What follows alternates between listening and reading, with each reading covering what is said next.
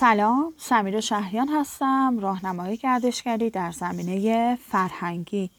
به اولین برنامه تهران اصر قاجار خوش اومدین. می‌خوایم نگاهی بندازیم به تهران در دوره قاجار و ببینیم که چی شد که تهران به عنوان پایتخت انتخاب شد و چه کسی اومد و تهران رو به عنوان پایتخت کشور انتخاب کرد. پس با من همراه باشین. خب دوستان برای دونستن این مطلب باید برگردیم به دوران قاجار. سلسله که حدود 130 سال به ایران حکومت کرد. تقریبا از سال 1174 شمسی تا 1304 که به دوران پهلوی اول می‌رسیم. ما هفت پادشاه قاجار داریم.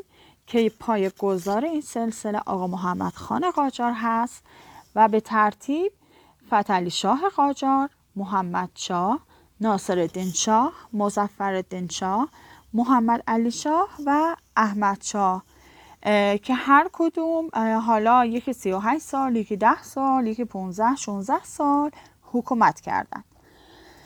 تهران یه روستای خیلی کوچیک توی شمال شهر ری بوده خب شهر ری اون موقع خیلی آباد بوده به خاطر وجود حرم حضرت عبدالعظیم خیلی مورد توجه بوده و موقعیت خوبی داشته. بعد از اینکه مغول ها حمله می‌کنن به شهر ری و تقریبا اونجا رو نابود می‌کنن تهران بیشتر توسعه پیدا می‌کنه و این توسعه ادامه داره تا زمان صفویه. و از یه روستای کوچیک به یه روستای بزرگ و همون شهر تبدیل میشه. توی دوران صفویه شهر تهران توی موقعیت خوب جغرافیایی قرار داشته. توی یه شاهراه اصلی شمال جنوبی و شرقی غربی بوده. به خاطر همین خیلی مورد توجه شاه تحماس صفوی قرار گرفت. شاه تحماس شهر, شهر قزوین رو به عنوان پایتخت انتخاب کرده بود. وقتی که از نظر موقعیت تهران آگاه میشه و همینطور وقتی که می‌خواسته به سر قبر جد خودش حضرت حمزه که در جوار عبدالعظیم دفن هست بره میومده از تهران عبور می‌کرده. و باعث میشه که خیلی تهران مورد توجه شاه قرار می‌گیره. دستور میده یه حسالی دور تا دور شهر تهران بکشن و قلعه و خندق و حصارم توی اون ایجاد کنن این حصار به حصار صفوی معروفه که به دستور شاه تحماس به صفوی دور تهران کشیده شده. 114 تا برج دیده بانی به نیت 114 تا سوره قرآن و چهار دروازه اصلی هم تأسیس میشه. چهار دروازه ای که به این اسامی معروفه. دروازه شمران دروازه قزوین دروازه دولاب و دروازه عبدالعظیم. یه اسم دیگه هم که دروازه عبدالعظیم داشته دروازه اصفهان بوده. تا نیمه اول سلطنت ناصرالدین شاه قاجار این برج و بارو پابرجا بوده. حالا بعد از اون کلا حصار از بین میره و خیلی دروازه های دیگه اضافه میشه به این چهار دروازه. کاری که شاه تحماس به صفوی کرد اومد خب بازارهای زیادی رو توی تهران بنا کرد که در ادامه اون حالا شاههای دیگه صفوی هم اومدن این بناها رو هی اضافه کردن.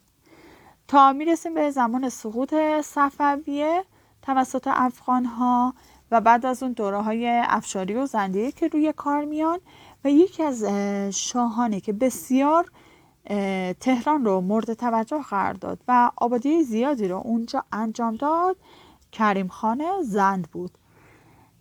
کریم خان خب متوجه موقعیت خیلی خوب تهران شد. دید از طریق تهران چقدر دسترسی راحتی به شهرهای شمالی و مرکزی و جنوبی داره. اومد توی کاخ گلستان امروزی یه سری بناهای ایجاد کرد که بعضی از اونها هنوزم باقی مونده از جمله خلوت کریم خانی. خب احتمال میدن که میدان ارگی که امروزه هست قدمتش برمیگرده به دوره کریم خان زند. حالا می‌رسیم کم کم به ایل قاجار. خب می‌دونین که پایگاه قاجارها در استراباد یا همون گرگان امروزی بوده. آقا محمد خان کسی بود که اومد تهران رو پایتخت اعلام کرد. چرا؟ به خاطر اینکه دسترسی خیلی راحتی به استراباد داشت. همینطور برخی از ایلات قاجار مثل عرب های ورامی که تو اطراف تهران زندگی می‌کردن خب خیلی به تهران نزدیک شدن. و همون حد تهران از شمال جنوب و شرق و غرب خط می‌شد به این خیابون ها حد شمالی می‌شد خیابون امیر کبیر. حد جنوبی می‌شد خیابان مولوی حد شرقی خیابان ری و حد غربی خیابان شاهپور که امروزه به وحدت اسلامی معروفه. قسمت حاکم نشین تهران هم محله ارگ بود که در شمال تهران قرار داشت در اون زمان. حالا می‌خوایم ببینیم که جمعیت تهران وقتی که پایتخت شد چقدر بود و در چه سالی تهران پایتخت شد. بر اساس چیزی که از نوشته جهانگرده خارجی تخمین زدن جمعیت تهران گفتن بین 15 هزار تا 30 هزار بوده. ولی 15 هزار نفر خیلی بیشتر به واقعیت نزدیکه. کسایی که ساکن تهران بودن به کار کشاورزی و باغداری مشغول بودن. و به خاطر وجود بازارهایی که از زمان صفویان بوده خب امر خرید و فروش هم انجام می شده در زمان آقا محمد خان قاجار بخشی از قاجار به تهران میان. خیلی از سپاهیان ایلی وارد تهران میشن مثل همه عرب های برامینه که گفتم. و کاری که آقا محمد خان قاجار کرد این بود که ارامنه ساکن قفازم به تهران کوچ داد. در نزدیک دروازه قزوین که همون دروازه غربی تهران بود در محله به اسم سنگلج در کوچه ارامنه که الان کلیسای گیورک مقدس یادگار همون زمان هستش. در دو روز 1165 شمسی اعلام پایتختی تهران و تاجگذاری آقا محمد خان بود. ولی آقا محمد خان بعد از به سلطنت رسیدن تا حدود ده سال هنوز با جانشینای کریم خان زن و کسایی که مدعی قدرت بودند درگیر بود. ولی با این حال ساخت بناهای حکومتی مثل امارت تخت مرمر قصر گلستان همه اینا انجام گرفت. تا می‌رسیم به زمان فتلی شاه قاجار. فتلی شاه قاجار که به سلطنت رسید خب خیلی کار زیادی و بعد انجام می‌داد. اول از همه تثبیت دولت قاجار بود. چون هنوز کسانی بودند که از شهرهای دیگه دست به شورش می‌زدند برای به دست آوردن حکومت. و از جمله کسایی که این کار کرد خود برادر فتح شاه حسین قلی خان بود که اومد و دست به شورش زد. از طرف دیگه جنگ های ایران و روس که در دو مرحله انجام گرفت در دو دوره در زمان فتح شاه بود و باعث شد که بخش زیادی از بودجه مملکت صرف تجهیز سپاه بشه. ولی متاسفانه ایران از روسا شکست خورد و دو تا عهدنامه معروف گلستان و ترکمنچای هم که بخشی از شمال غربی ایران از ایران جدا می‌شد مال زمان فتح شاه هست. خب می‌بینیم که هر شاهی وقتی به حکومت می‌رسیده خیلی خوب درگیر این مسائل هم بوده و در کلان اینها خب باید به آبادی شهرم می‌رسیده. خب توی این دوره نیروهای متخصص از شهرهای مهم وارد تهران شدن مخصوصا از عراق عجم که همون استان مرکزی امروزی هستش. و تاجرای زیادی از شهرهای بزرگی مثل اصفهان و شیراز وارد شدن معمارای خوبی از اصفهان ما داریم در اون زمان. و ده تا خانواده ارمنی مقیم اصفهان که در صنعت آینه و شیشه بسیار معروف بودن وارد تهران شدن.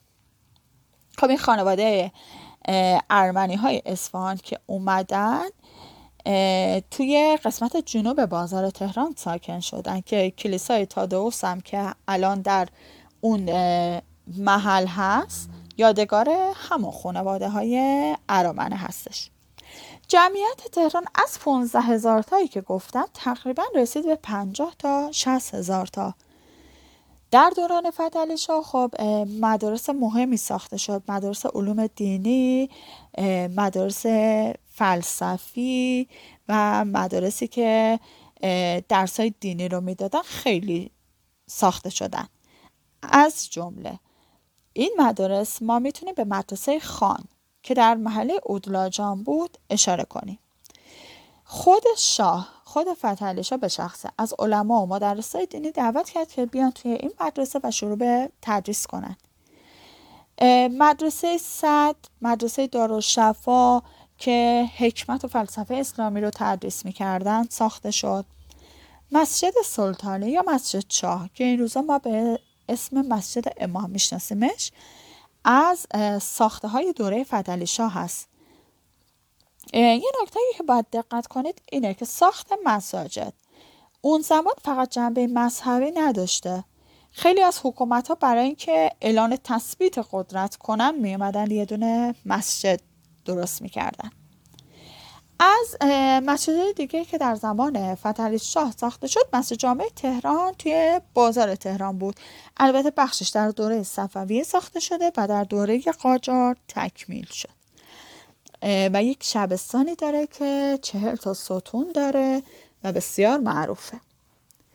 خب توی این دوران بازار تهران هم خیلی گسترش پیدا کرد. راسته ها سراها همه اومد به بازار اضافه شد و وسعت بازار خیلی بزرگ شد. و در ارگ سلطنتی کاخهایی هم ساخته شد.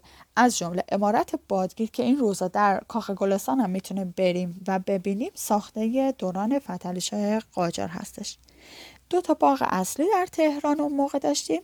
یکی باغ نگارستان و یکی باغ لالزار که ساخته این دوران هست و همچنین میدان مشق که میدان مشق به معنی مشق نظامی هستش و برای تمرینات نظامی ساخته شد که اون موقع خارج از شهر تهران بود. خب به پایان قسمت اول تهران اصل قاجار رسیدیم. در قسمت های بعدی ادامه داستان و صحبت های دیگر رو در خدمتتون هستم.